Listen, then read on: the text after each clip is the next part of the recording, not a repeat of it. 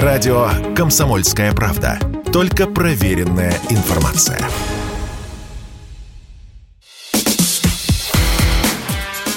Диалоги на Радио КП.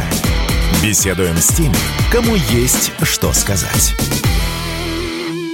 Здравствуйте, друзья. Это Иван Панкин. Диалоги с Александрой Перминовой, заместителем директора информационно-аналитического центра МГУ. Давно, я считаю, назрел разговор про Среднюю Азию, общий посыл которого «Где рванет?». Вот недавно отгремели события в Каракалпаке. Это такой автономный регион в Узбекистане. Люди вышли на улицы, потому что у них эту самую автономность решили отобрать. Это грозило всем нам тем, что могли создастся большие волны мигрантов, например, вот одна из проблем в Россию. Но, тем не менее, ситуация как-то притихла. Есть, правда, сведения, что люди не сами по себе вышли на улицы, а Запад им помог. Так что там было на самом деле? Как вы верно отметили, наверное, сейчас такой довольно сложный для региона год. Мы это поняли еще с самого начала, когда 3-4 января начались события в Казахстане. И кажется, что ну вот сейчас, по сути, внимание российских-то политологов и экспертов должно быть приковано к Центральной Азии. Что касается Каракалпакстана, на самом деле э, автономию у региона никто забирать не хотел. Действительно, поправки в Конституцию должны были изменить в определенной степени статус региона, но по Конституции, которая ранее фиксировала гарантировала да, Республике Узбекистан возможность суверенного выхода на основе там, права самоопределения Каракалпаки из состава э, Республики Узбекистан, она действительно да, ну, должна была уйти из в целом норм э, конституционных, никаких э, изменений по статусу каракалпаков, да, там э, ущемления, не дай бог, их каких-то прав по сравнению там с другими этносами, ущемлению прав региона, этого всего не было. Действительно, есть много версий по поводу того, что внешнее вмешательство было, потому что, ну, с начала 2000-х годов, если мы посмотрим на то, как реализовывались различные, да, там, подходы и по социальным сетям, и по разным каналам по сепаратизму каракалпакскому, он был чаще всего спонсируемые извне, потому что в Каракалпаке люди, которые запускали эти акции, не жили. Действительно, Каракалпаки – это уникальный этнос в составе Республики Узбекистан второй по численности, да, третий там как раз русские. А, и Каракалпаки э, занимают такой сложный довольно с точки зрения климатического и географического положения регион, то есть это фактически 37-40% от территории республики, всего 5% населения республики, учитывая, что Узбекистан огромная, да, по численности 34 35 миллионов населения страна, каракалпаки живут в довольно таком депрессивном состоянии, но последние пять лет, вот с приходом Шавката Мирамоновича Мирзиёева к власти 2016 года, да, туда очень активно вкладываются, очень много инвестиций. Аральское море, понятно, депрессивное из-за того, что засушливое. А инвестиции иностранные инвестиции иностранные, в том числе российские, в том числе внутренние. Ну, то есть э, есть определенные зоны э, в плане там, решения Организации Объединенных Наций по развитию Аральского региона, куда входят не только Узбекистан, понятно, есть Казахстан, который как раз граничит с Узбекистаном, Каракалпаки соседняя с Казахстаном область, регион, да, поэтому, соответственно, казахи тоже в этом очень заинтересованы. Э, и инвестируют, все-таки мы видим это внутренние инвестиции, потому что внутри страны делается ставка на развитие Каракалпаки, вводится туда и туристический кластер. Ну, то есть, давайте подытожим по поводу вот этого западного пресловутого влияния. Оно все-таки скорее было или, ну, возможно, было, а может быть и нет. Такой средний ответ. Ну, подогревалось за... в любом случае, оно так или иначе, потому что, э, когда были блокировки интернет-связи, было очень странно, что внутри региона есть определенные сетки связи внутри там с активистами и так далее. Естественно, было это влияние, потому что в самом Каракалпакстане разумеется, было недовольство по поводу того, как на административном там уровне да, сейчас будут решаться все эти вопросы в связи с изменением каким-то статуса э, автономного региона. Разумеется, это было, но с точки зрения такого сильного протестного потенциала, там же были сотни задержанных, да, это как бы не совсем свойственно э, данному региону, не совсем было объяснимо вот в реалиях, которые были предложены. Довольно, кстати, непопулярный ответ, я вам хочу сказать, потому что большинство экспертов сказали, что нет, это такая частная, что называется, история. Ну да ладно, идем дальше. Казахстан. Особенно после речи довольно странной на ПМЭФе, на Питерском экономическом форуме в присутствии Путина, где он а, назвал ЛНР, ДНР такими квазиобразованиями, да и вообще есть некое, ощущается во всяком случае, низкопоклонство перед Соединенными Штатами Америки. Каков статус наших отношений с Казахстаном сейчас? А, вообще я сторонник той концепции, что подходить э, к самому визиту да, Касымжа-Марта Такаева в Санкт-Петербург, э, его очное присутствие на диалоговой площадке с Владимиром Владимировичем Путиным, проведение этой панельной сессии на равных правах, да, мы видели, что китайский лидер, например, участвовал да, в онлайн-формате, у него был такой видеорежим участия. Но у них ковид, это понятно. Да, у них ковид, э, соответственно, ну и отношение в Китае, понятно, к пандемии какое. Тем не менее, мне кажется, очень важным подчеркивать, что Касым Жамар Кемельевич приехал в Санкт-Петербург, озвучил позицию, которая в целом, помимо да, уже озвученных вами вещей по поводу статуса ЛНР, ДНР, она соответствует полностью нашим партнерским стратегическим отношениям, потому что у нас сейчас с Казахстаном такой э, активный э, упор на экономику, это в том числе важно для России с учетом всей меняющейся геополитической, геоэкономической реальности, когда идет полное да, перестраивание потоков, транзитов, э, поставок и так далее. Для нас Казахстан это путь к расширению. То есть э, многие эксперты говорят такой безопасный тыл, учитывая да, российско-белорусскую сейчас активную связку и э, наше да, мнение по поводу всего происходящего в Европе и на, в том числе в рамках украинского кризиса, у Казахстана эта позиция более-менее там, да, двигающаяся, гибкая, ну и понятная для нас с точки зрения выхода на новые экономические возможности. Мне кажется, это очень важно, что мы поддерживаем в этом плане Казахстан, и мы можем судить по риторике да, самого Владимира Владимировича, который в конце, например, той же панельной сессии очень горячо благодарил Касым Жамарта Кемелевича за его присутствие, за эту дискуссию, за то, что разговор прошел, ну, так так скажем, открыто и честно. Потом же еще была закрытая да, часть переговоров. А в целом хотелось бы подчеркнуть, насколько часто эти вообще визиты сейчас проходили. Мы помним, что такая фактически первый, да, после казахстанского кризиса, он первый свой визит в конце января совершил как раз в Российскую Федерацию. Первое, что было сказано как раз Касым Жамартом Кемелевичем, это то, что Казахстан благодарен а, Российской Федерации как участнику организации договора коллективной безопасности. ОДКБ? Да, все верно, ОДКБ, за то, как она себя проявила в рамках а, казахстанского серьезного кризиса, кризиса в том числе, возможно, и для государственности Казахстана. Тогда же Владимир Владимирович ему сказал, что действительно давайте дальше работать, и тогда же он делал упор, если так проанализировать контекстно, это интересно, как раз на экономическое да, состояние дела, в том плане, что мы наращиваем сейчас не только товарооборот, мы с Казахстаном серьезно хотим делать ставку на межпромышленную кооперацию. И в рамках, кстати, сотрудничества с Центральной Азии, в целом наших каких-то будущих перспектив, мне кажется, это такое основное. Торговля, она, ну, безусловно, важная часть, да, товарооборот, э, показатель, на который мы всегда ориентируемся, инвестиции тоже, да. Но промышленная кооперация, да, по примеру того же Европейского Союза, знаменитые проекты Airbus, да, она немножко показывает другой уровень э, коммуникации, немножко другой уровень связанности взаимоотношений. Сейчас с Казахстаном, который является нашим основным да, партнером по Евразийскому экономическому Союзу, нам очень важно как раз находить такие варианты связок, в том числе в рамках межпромкооперации, которые нас вот удерживают условно на, на плаву э, во всем этом нестабильном, турбулентном мире. Вот опять у вас, Александра, непопулярная довольно-таки версия, потому что большинство экспертов э, вот в рамках обсуждения, где тонко там рвется, нам указывают как раз на Казахстан. Это тот регион, где может рвануть, имеется в виду что-то неприятное для России произойти. А вы говорите, что все нормально, Нет, все идет по явление, кризисные явления в Республике Казахстан еще стоит ожидать, но они не связаны с отношением с Россией. А какие тогда? Январский кризис показал, что есть ряд внутренних противоречий в общественном поле и в целом а, даже ну, отношение к СВО да, в Казахстане, оно очень разное, потому что есть официальная позиция, есть позиции разные внутри общества, есть позиции разные внутри э, экспертных кругов, и, безусловно, общественное поле, оно тоже очень разделенное. Казахстан сейчас выстраивает так называемую модель нового Казахстана, пытается пытается искать э, ценности, на которые он будет э, опирать эту модель.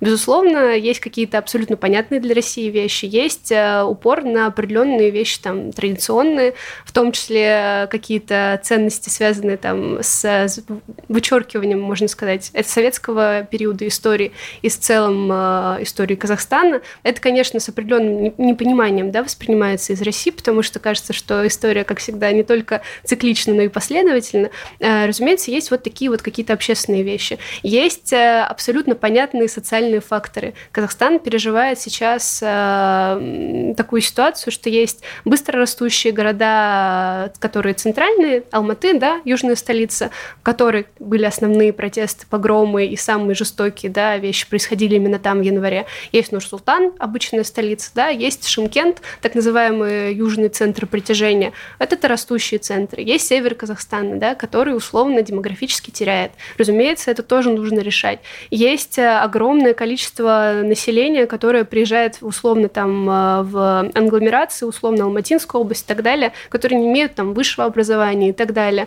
Есть э, непонимание до конца, ну, с чем в целом будет связано будущее, да, такая идеологическая целостность страны. Государство сейчас, по сути, находится вот в переживании, да, такого постэффекта январского кризиса, который показал, что за несколько дней можно, по сути, ну, вот так быстро, очень быстро расшатать государственность. Когда был проведен, казалось бы, успешный транзит, и все сделали вроде бы выдох, да, с 19 года устоялась фигура Касымжа Марта Кемелевича у власти. А тут в январе оказалось, что все оказывается ну, не так уж и понятно и просто. Вот, поэтому, разумеется, каких-то дальнейших э, поползновений и рычагов, очагов конфликта можно ждать. Тем более, если мы посмотрим, Запад бастует э, перманентно. Ну, то есть за последний месяц э, были определенные стачки опять э, связанные как раз с рабочими нефтяных предприятий и так далее. Правительство обещают сменить, опять же, к осени, пытаясь сейчас возложить на него вину за то, что все-таки социальные нормы какие-то, да, там инфляция и так далее, и так далее, уровень жизни населения падает последние несколько лет. Ну, будем смотреть, насколько получится, как договориться с населением властям. Это диалоги с Александрой Перминовой, заместителем директора информационно-аналитического центра МГУ. Я Иван Панкин. Через две минуты продолжим. Диалоги на Радио КП.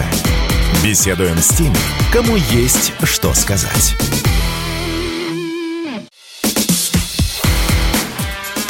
Диалоги на Радио КП. Беседуем с теми, кому есть что сказать. Продолжаем разговор в студии радио «Комсомольская правда» Иван Панкин и Александра Перминова, заместитель директора информационно-аналитического центра МГУ. Говорим про Среднюю Азию. А, продолжаем. По Казахстану все-таки я бы хотел уточнить тогда, вот те январские события, так как вы меня несколько раз в первой части удивили, те январские события, это опять-таки частная история или не без э, западного какого-то влияния? Я вот когда еще в январе анализировала ситуацию, и в целом, мне кажется, она и остается такой оценка, что есть несколько уровней. И эти уровни все актуальны, их как бы нельзя вычеркнуть и сказать, что вот конкретно протесты, там, погромы или самое популярное слово «казахстанские события» были спровоцированы чем-то одним. Есть фактор... Совокупность факторов. Да, есть, причем она такая достаточно равная. А, есть фактор Запада. Ну, то есть третье, какое там, четвертое у нас число, да, это Мангистауская область. Это западные регионы Казахстана. Это население, которое в целом очень такое легкое на подъем в плане протестов и в плане требований. Причем оно довольно разбаловано с точки зрения квот, да, ну то есть э, условные цены на газ, которые были подняты, они в целом были довольно так справедливо приведены правительством к какой-то норме. Но из-за того, что там постоянно были различные квоты, были различные программы, да, потому что населению газ был доставался дешевле, разумеется, то, что произошло в январе, оно немножечко шокировало казахстанцев, которые вроде бы тоже были на новогодних каникулах, правда, они чуть-чуть раньше, чем россияне, как раз выходят с этих новогодних праздников. И в целом, ну, оно привело к такому очень большому социальному, да, бунту, непониманию, что происходит. Во-вторых, в целом, экономическая ситуация, она очень непростая. В Казахстане условно долгие годы шли большая часть иностранных инвестиций да, в топливно-энергетический сектор. После пандемии в 2021 году эти инвестиции упали не только для Казахстана, а в целом для всех государств мира. Казахстан очень часто, ну, правительство, да, начало лезть в кубышку в Национальный фонд благосостояния, тем самым закрывая определенные прорехи в экономике. Конечно, государство продолжало развиваться, иностранные инвестиции и так далее, и так далее, попытки как-то вложиться инвестироваться тоже в промышленность. Сейчас в Казахстане как раз после январских событий объявлена уже вторая, по-моему, да, э, индустриализация, новая индустриализация для страны, так называемая в рамках нового Казахстана, когда как раз будет ставка делаться на то, чтобы обучать промышленников, чтобы делать на них ставку, в том числе, кстати, в России. Это делается там с Татарстаном, в том числе активно это тоже обсуждается. А, есть вот такая социально-экономическая проблема. Есть э, доказанные, есть замечательный фонд «Стратегия» ЦСПИ в Казахстане, который занимается социальными опросами и в целом довольно близко к ситуации да, на месте показывает то, что происходит, они уже два или три года диагностируют то, что социальная протестность в Казахстане растет, причем пугающе. Цифры десятками процентов измеряются. Это, во-первых. Во-вторых, падает очень сильный уровень жизни. То есть, если раньше там условно средний казахстанец мог себе позволить там э, условно купить там больше одежды и так далее, то сейчас по опросам это там какая-то продуктовая корзина. Это во-вторых. В-третьих, опять же, закредитованность населения. Это тоже есть микрокредиты и так далее. Э, экономика это не тянет. В том числе, да, приближенные сегодня мы видим по результатам расследования, которое активно идет в Республике Казахстан, приближенные и к Елбасы, да, к семье Нурсултана Абишевича Назарбаева люди, и приближенные к бывшему главе КНБ да, Комитет национальной безопасности Казахстана, люди, которые пытались реализовать э, госпереворот, в том числе в, задействуя да, свои связи, они, конечно, могли использовать какую-то там внешнюю помощь, внешнее влияние. Э, о том, что оно действительно было, говорил сам Касым Жамар Такаев, когда в целом обосновывал необходимость введения да, контингента ОДКБ на территорию Казахстана. Э, тем более, что Алматинская область, она область приграничная. Ну, то есть, э, как бы, это и Киргизия, да, там и другие страны региона, региона, откуда в том числе могли быть какие-то да, элементы пришлые. Тем более люди были подготовлены, то, как они действовали, то, как они перемещались по улице, уже доказано, что это было использование систем радиосвязи, ну, то есть, которая не блокировалась спутниковыми системами и так далее. Это все тоже говорит о том, что события были спланированы. То есть здесь очень много уровней, и нельзя говорить о том, что условно январские события, они э, там были полностью к частью государственного переворота по свержению Такаева недовольной частью элит, и никаких экономических проблем в Казахстане нет. Говорить опять же о том, что пытался Евросоюз в своих резолюциях выставить о том, что они недовольны э, жестоким подавлением э, мирных митингов да, в Казахстане со стороны казахстанских властей, казахстанские власти на это на линии МИДа очень жестко тоже прореагировали, то тоже нельзя, потому что это не было мирными протестами. Когда захватываются здания офиса Комитета национальной безопасности, когда разграбляются склада с оружием, боеприпасами, ну, это как бы не совсем, да, мирные митинги. Вот, поэтому, соответственно, мне кажется, все эти факторы нужно брать во внимание, и в том числе их оценивая, понимать, что действительно Казахстан остается такой точкой напряжения, за которой мы будем следить. Точка напряжения-то заключается еще и в том, что там, насколько я понимаю, очень внимательно следят за ситуацией на Украине, за спецоперацией, если быть совершенно конкретным. Более того, Казахстан наращивает военный бюджет. Есть сведения, что они его увеличили едва ли не на миллиард, по-моему, долларов а, на мой взгляд, это довольно тревожные новости для нас. Вот этот момент проясните, как они вообще смотрят на спецоперацию, вот если быть откровенными. Не боятся ли они, например, нет ли у них таких страхов и опасений, что Россия вдруг после завершения спецоперации возьмется за возвращение северных территорий, например? Ну, это вы сейчас фактически процитировали некоторые националистические паблики, которые Есть ведутся такое, на казахском да. языке. Поэтому, наверное, я пойду с начала вопроса, потому что в целом нужно понимать, что такая экстра выверенная политическая нейтральность по отношению ко всем этим событиям, да, которая фактически в чем-то дублирует, кстати, позицию наших китайских партнеров по отношению к СВО. Мы видим, что центральноазиатский дискурс, он очень близок с точки зрения отношения тому, что конфликты должны решаться решаться мирно, да, там условно. Но у Китая, но целом... у Китая более сложные отношения с США. Разумеется, да, но я имею в виду, сравнивая риторику, да, если мы будем смотреть, на что, возможно, ориентируются наши центральноазиатские партнеры, вот это очень близко к тому, что высказывается ими, потому что избегаются оценки конкретно, да, там условно хода СВО и так далее полностью на всех уровнях, да, условно там выразителей какого-то мнения, так и на административном уровне. И есть, э, как я понимаю, да, определенная понимание того, что будет, э, если будут высказаны какие-то симпатии. На примере того же Казахстана, банковский сектор Казахстана, нефтяной сектор Казахстана, ну, давайте так, нефте, нефтедобыча Казахстана, 29% казахстанские компании, 29% США, финансовый сектор целом ориентированность и завязанность на западные рынки. Люди, которые владеют э, очень серьезными финансовыми активами в Казахстане, они не находятся на территории Казахстана. Такая вот завязанность на швейцарские банки, откуда Касымжамар Такаев активно сейчас пытается вовлечь, извлечь активы. Там была даже объявлен да, такой проект по возвращению казахстанских национальных активов, так сказать, на родину. Вот. Но, тем не менее, связка прям не то что мощная, она решающая для казахстанской экономики экономики, в случае чего она не просто обрушится, но она останется без своих каких-то сейчас базовых вещей, потому что Казахстан очень близок, на самом деле, к России с точки зрения в целом да, путей извлечения экономических выгод. Ну, то есть это та же самая нефть. И в данном случае ну, нужно понимать, что Казахстан в очень сложной ситуации находится с точки зрения политических заявлений. А мы знаем, что Запад очень трепетно относится к любым политическим заявлениям, следит за тем, чтобы разделялись как раз вот эти вот так называемые ценности политические, чтобы разделялись на уровне даже слов. Когда приезжала советник госсекретаря Узрезе, у нее было турне по Центральной Азии, она приезжала как раз, по-моему, весной в некоторые центральноазиатские страны, она очень четко проговаривала, что вот они тоже тоже следят за риторикой Казахстана, и они рады, что Казахстан условно как бы так держит себя в более-менее нейтральной позиции, э, при том, что как бы они, да, Казахстан сказал, что они не готовы брать на себя издержки условных антироссийских санкций и официально запрещают э, да, там, реализацию нашего параллельного условного импорта и так далее. Но, тем не менее, российские компании сейчас работают на территории Казахстана, есть разные виды схем, есть разные виды договоренностей. Э, у нас огромный процент экономического сотрудничества в приграничье, поэтому, мне кажется, это все очень важно. По поводу, по поводу Северного Казахстана. Это, наверное, не очень академическое слово для академического исследования, но это такой бред, который как бы, ну вот, передается как раз э, на уровне риторики, на самом деле для меня не очень понятный, потому что не отношения Республики Казахстан с Российской Федерацией не напоминают таковые с 91 года, да, с таковыми у, с Украиной.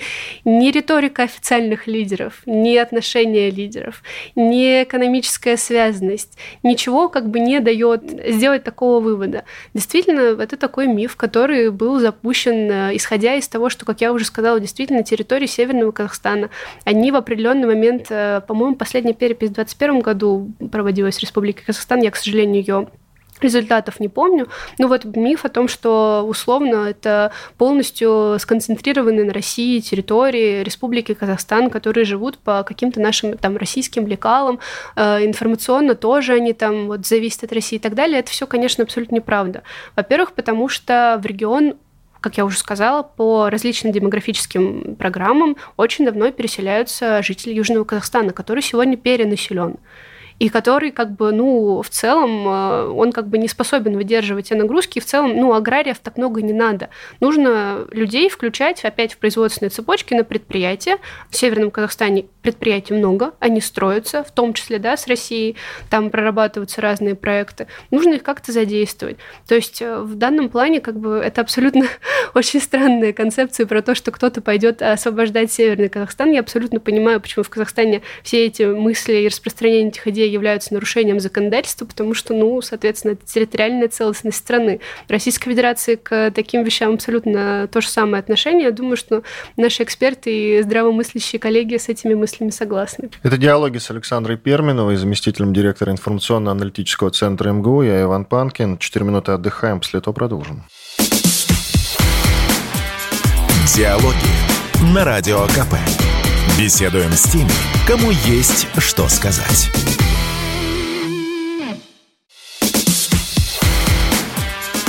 Диалоги на Радио КП.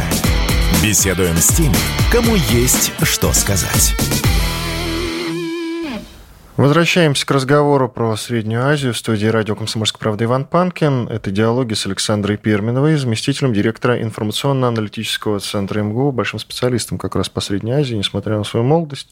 Я почему это говорю? Обычно, когда говоришь про такие сложные вещи, как Средняя Азия, например, да, ожидаешь увидеть эксперта, какого-нибудь пожилого дядечку. Тут мы видим прям противоположную картину. Можете сами посмотреть на нашем канале в YouTube «Радио Комсомольская правда», и вы будете как минимум удивлены. Тем не менее, приятно удивлены.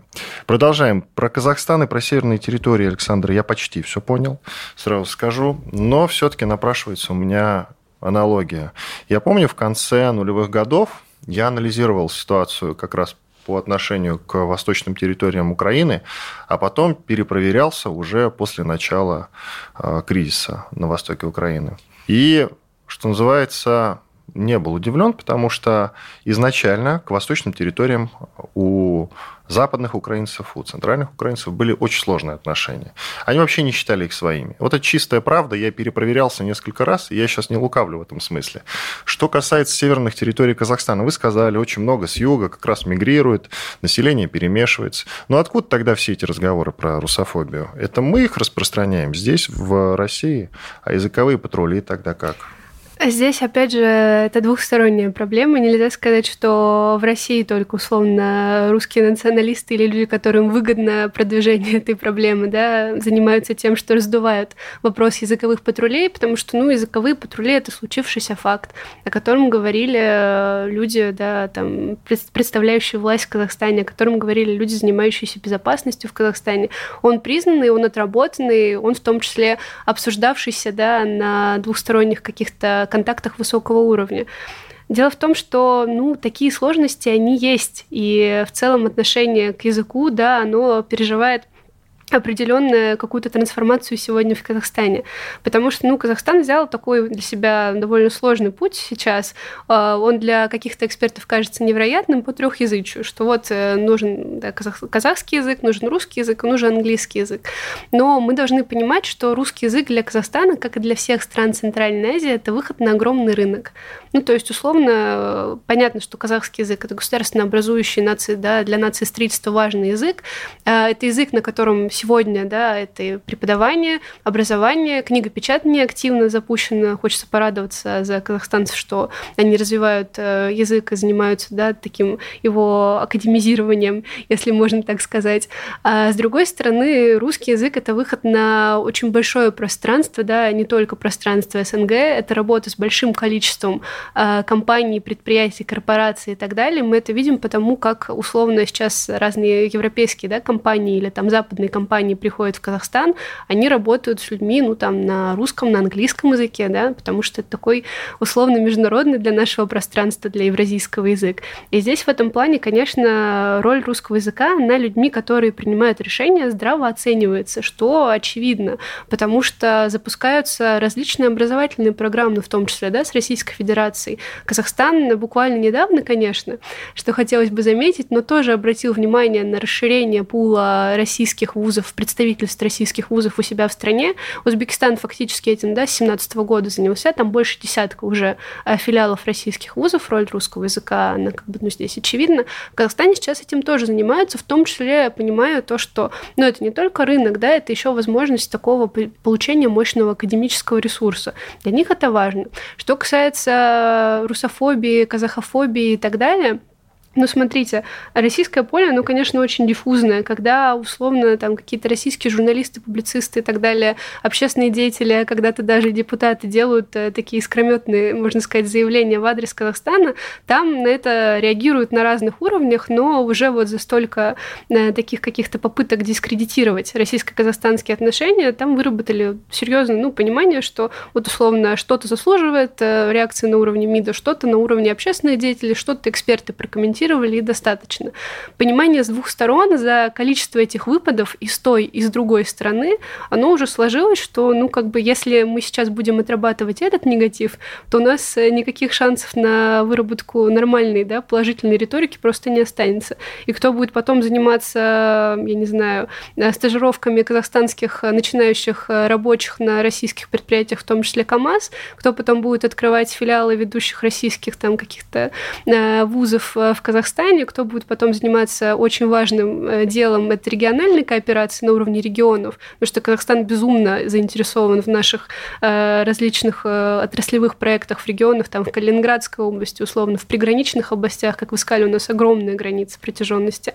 Ну, то есть, кто этим будет заниматься, не совсем понятно. Поэтому на эту риторику, как мне кажется, отвлекаться не стоит. Фиксировать ее нужно для понимания того, как изменяется, меняется общественное поле, какие есть такие политессы с двух сторон. Да, это одно дело. С точки зрения стратегических союзнических отношений, это песчинка в море. Все понятно. Я открыл политическую карту сейчас Средней Азии.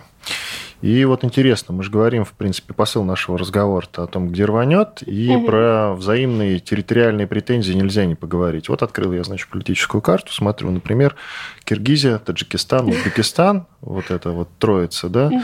я смотрю, как распределены границы. А правда, что границы едва ли не на глаз распределяли потом уже? Ну, как-то конкретики в этом никакой нет, потому что вижу, что Узбекистан залез в Киргизию очень глубоко, едва ли не до середины, Киргизия в Таджикистан тоже. В общем, как-то некрасиво выглядит граница совсем. Там много территориальных претензий у них? Опасное дело это смотреть карты Центральной Азии, тем более где-то публиковать, тем более подписывать. По опыту могу сказать, конечно, территориальных претензий довольно много. И здесь, если Узбекистан э, так условно э, все свои проблемы решил, конечно, это не Казахстан, а Туркменистан, которые в этом плане более удачливо, они делимитацию, демаркацию привели. Ну так, да, вот Туркменистан сует... как-то вот красивенько Положительно, все выглядит. Да. да, в начале 2000-х, конце 90-х годов, э, поэтому вот то, что вы немножко говорили с узбеками, здесь очень важно подчеркнуть, что там такой проблемы-то как раз нет. А вот у Кыргызстана с Таджикистаном действительно вопрос анклавов, он присутствует. А, и здесь э, разные стороны, так сказать, с разных, с разных каких-то своих, как говорится, кулик свое болото хвалит, э, говорят что-то свое. Ну, то есть, условно, есть понимание, что действительно в 20-е годы то, как проводилась граница, да, в плане там этнического распределения на карте, все-таки я буду говорить Центральная Азия, потому что Средняя Азия и Казахстан, ну, как по мне, так немножко немножко советский термин. Центральная Азия, оно было, ну, скажем так, сделано по своим каким-то тогда на тот момент актуальным лекалом. А, то, что произошло в 90-е годы, то, как разграничивалось в целом, проводилось, проводились попытки делимитации, демаркации границы, они, разумеется, на данный момент вот до сих пор граница Таджикистана и Кыргызстана не урегулирована. Это мы видим не только по постоянным, да, продолжающимся конфликтам на границе, в том числе довольно серьезным столкновениям. Например, прошлым летом, если я не ошибаюсь, это было такое достаточно крупное вооруженное столкновение с применением разного виды техники. Кстати, в том числе там э, китайская техника была задействована по каким-то данным. Кто-то говорит о том, что использовались минометы и так далее. Разумеется, две стороны показывают две разные стороны конфликта. Каждая сторона упрекает российские СМИ и медиа, если та или иная да, позиция отражена в большей степени, а их условно в меньшей степени. Поэтому, ну, э, вопрос анклавов, он действительно есть. То есть, э, что, в чем проблема, да, как бы есть опять несколько факторов факторов. Есть э, вопрос воды, потому что это вопрос актуальный для стран Центральной Азии. Это в том числе поливная да, вода, которая необходима в весенний период, ну, просто физически необходима для стран. Есть вопрос пастбищ, который, опять же, находится да, на приграничной территории Таджикистана и Кыргызстана. Есть вопрос поставок ГСМ, потому что есть э, да, там контрабанда на границе очень серьезная, и людям, которые этим занимаются, невыгодно никакое урегулирование ситуации, ну, ни в каких, э, ни в каких вариантах. Есть политические политическое отношение к этому конфликту со стороны двух сторон, где сегодня есть суперпрезидентство, да, в Кыргызстане, где очень четко вокруг фигуры Садыра Жапарова выстраивается президентская модель, да, и его так сказать, в целом государственность тоже. А, есть э, проблема такой же абсолютно политической настроенности в Таджикистане, где мы видим долгие уже годы, сейчас активные месяцы, а, разрабатывается схема транзита да, от отца к сыну Мамали Рахмону, вот, и, соответственно, это тоже, да, такая, абсолютно такая же ситуация, где нет возможности уступить ничего э, соседу, в котором есть неурегулированная приграничная проблема. Ну и, соответственно, конфликт, конфликта шансов на разрешение двумя сторонами крайне мало. Почему постоянно наши эксперты говорят о возможности какого-то включения ОДКБ, но не с точки зрения там э, военного какого-то потенциала, а с точки зрения миротворческого, да, о том, что нужна нейтральная территория, о том, что нужны какие-то в этом плане переговоры, потому что переговорная комиссия на правительственном уровне, на региональном уровне, она давно действует да, для двух этих стран. Нельзя сказать, что Киргизия и Таджикистан вообще ничего не делают для разрешения проблемы. Попытки предпринимаются всегда, но, как я уже сказала, вышеперечисленные факторы, они попросту не дают системно никак да, разрешиться этому конфликту территориальному. Поэтому ну, столкновения так и будут продолжаться, пока не будет на системном уровне выработано решение по какому-то, так сказать, обособлению этих территорий, пониманию того, что с ними дальше делать. Это диалоги с Александрой Перминовой, заместителем директора информационно-аналитического центра МГУ. Я Иван Панкин. Две минуты отдыхаем, после этого продолжим. Диалоги на Радио КП. Беседуем с теми, кому есть что сказать.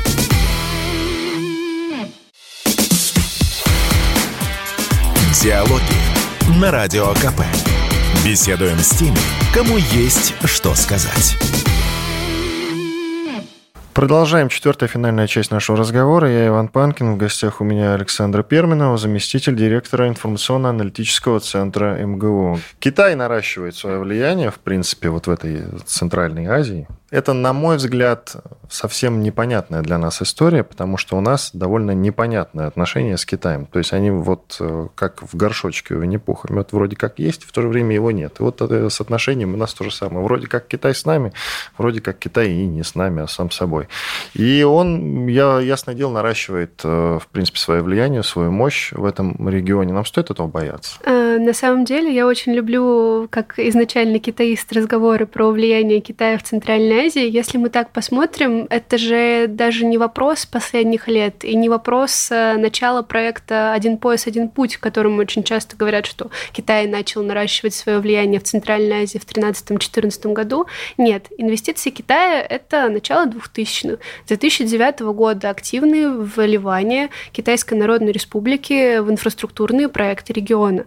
И это уже понимание Китаем того, что необходимы какие-то альтернативные варианты, в том том числе сухопутных поставок, в том числе транзитных поставок для Китая с выходом на европейские рынки и так далее на евразийском пространстве. Это было уже, в принципе, тогда понятно.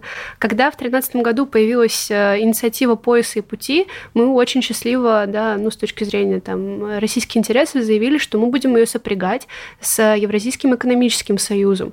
Разумеется, этот вопрос, ну, как бы пока вот такой подвисший. Вообще нужно понимать, что сама инициатива, она на то и инициатива, а не план и не программа, как ее грамотно хорошие китаисты называют, потому что она включает в себя очень много различных проектов, очень много различных там планирований и видений, но в целом это такое большое глобальное видение Китая про то, как должно выстроено быть там евразийское и шире пространство с учетом китайских интересов. Разумеется, экономических интересов, но без обделения тех же транзитных хабов и так далее от их экономических выгод. Ну, то есть Китай в данном случае предлагал да, стать вот частью этих маршрутных путей, частью этих транспортных путей, частью этого условно большого транзитного проекта всем странам Центральной Азии, как и России, которая в том числе участвует в, это, в этой инициативе. Ну, то есть здесь не про не односторонний да, элемент, про то, что китайский дракон пожирает там какую-то Центральную Азию или китайский дракон пожирает Дальний Восток России, это вот немножко не та история. А что касается активизации Китая, наверное, на момент сейчас, нужно понимать, что сейчас, э, скорее всего, и это уже есть, наращивается да, товарооборот э, стран Центральной Азии с Китаем. Потому что, очевидно, есть, ну, там, Казахстан, например, нефть очень сильно сейчас э, так нарастил за последнее, там, начало полугодия, да, там, первый квартал, по-моему показал очень серьезный рост по поставкам казахстанской нефти в Китай.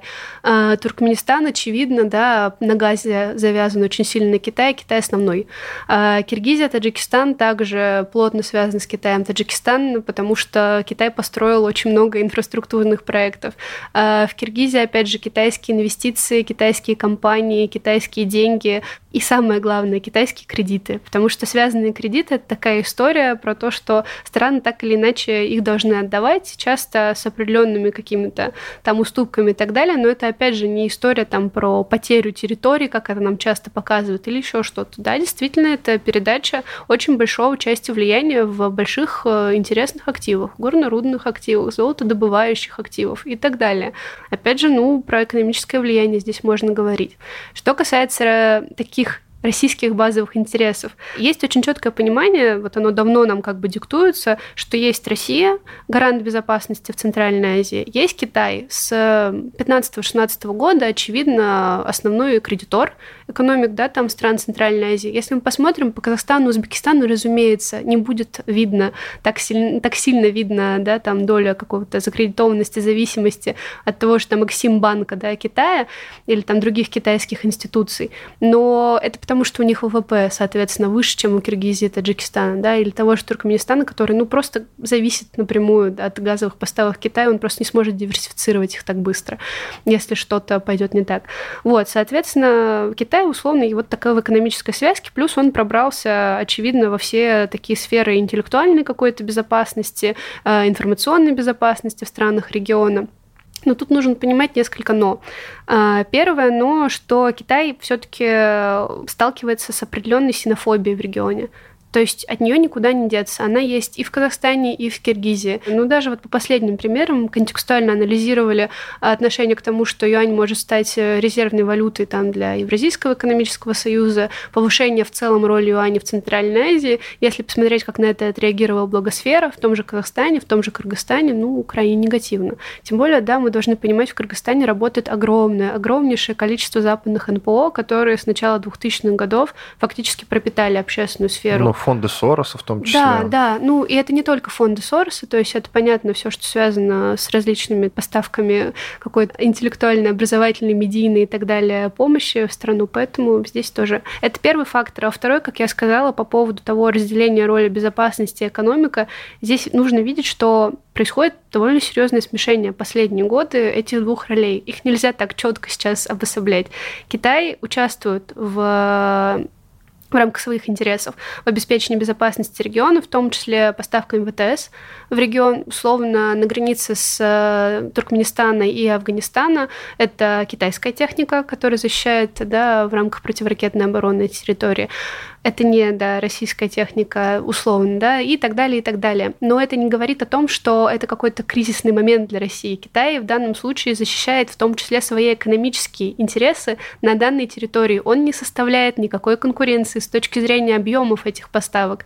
Он не претендует на там, укрубление да, каких-то условно форматов взаимодействия в рамках учения и так далее. Они есть в ШОС, куда тоже входит Россия. Они есть э, в рамках центральноазиатских учений с Россией тоже в формате ОДКБ и т.д. и т.п. С другой стороны, есть Россия, которая пришла, например, и опять там стала, например, первым, товар, первым партнером по товарообороту для Узбекистана, по-моему, в том году, впервые за долгое время просто взяла и обогнала в этом плане Китай, который активно вкладывается инвестиционно, например, в создающиеся сейчас промышленные предприятия, в том числе там по химической промышленности, по тяжелой промышленности в Республике Узбекистан. Опять же, казалось бы, долгое время мы считали, что Китай, вот это вот его сфера интересов, он будет вкладываться, он занимается у нас обычно таким тяжелым промом.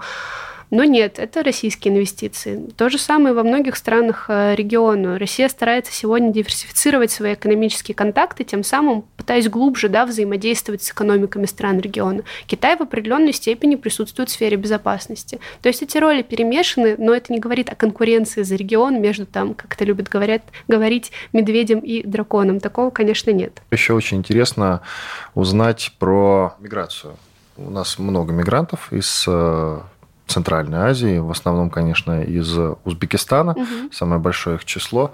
А куда вообще вот э, люди в центральноазиатских республиках смотрят, кроме России? Я почему думаю, вот э, высок все-таки уровень национализма, так или иначе, в России, мы часто поднимаем мигрантский вопрос, но может ведь случиться так, что мы останемся без мигрантов совсем. Они в какой-то момент просто перестроятся на какие-то другие страны. Вот на какие? На Турцию, может быть, на Китай. Ну, про антикитайское настроение вы сказали. Угу. Ну, Турция, может быть, или Южная Корея, например. Вот есть такие тенденции? Ну, вот Турция как раз и Южная Корея это актуальное направление для Узбекистана. Все очень верно замечено, но все-таки с точки зрения какого-то такого массового перехода этого количества мигрантов в несколько миллионов, да, там в год, условно, в сторону Турции и Южной Кореи, но сейчас не видится возможным с точки зрения структурных возможностей экономик этих стран и готовности их принимать э, мигрантов. А тренд такой есть? А, об этом тренде начали говорить после начала СВО и после в целом изменения структуры российской экономики, когда мы сами внутри страны заговорили, что у нас, возможно, станет меньше рабочих мест в тех отраслях, где задействованы мигранты. Но на данный момент экономисты такой тенденции не, не видят. В том числе есть увеличение по определенным там денежным переводам в определенных секторах, да. Есть тренд на то, что у нас э, поднялись зарплаты в строительстве, в том числе и для мигрантов.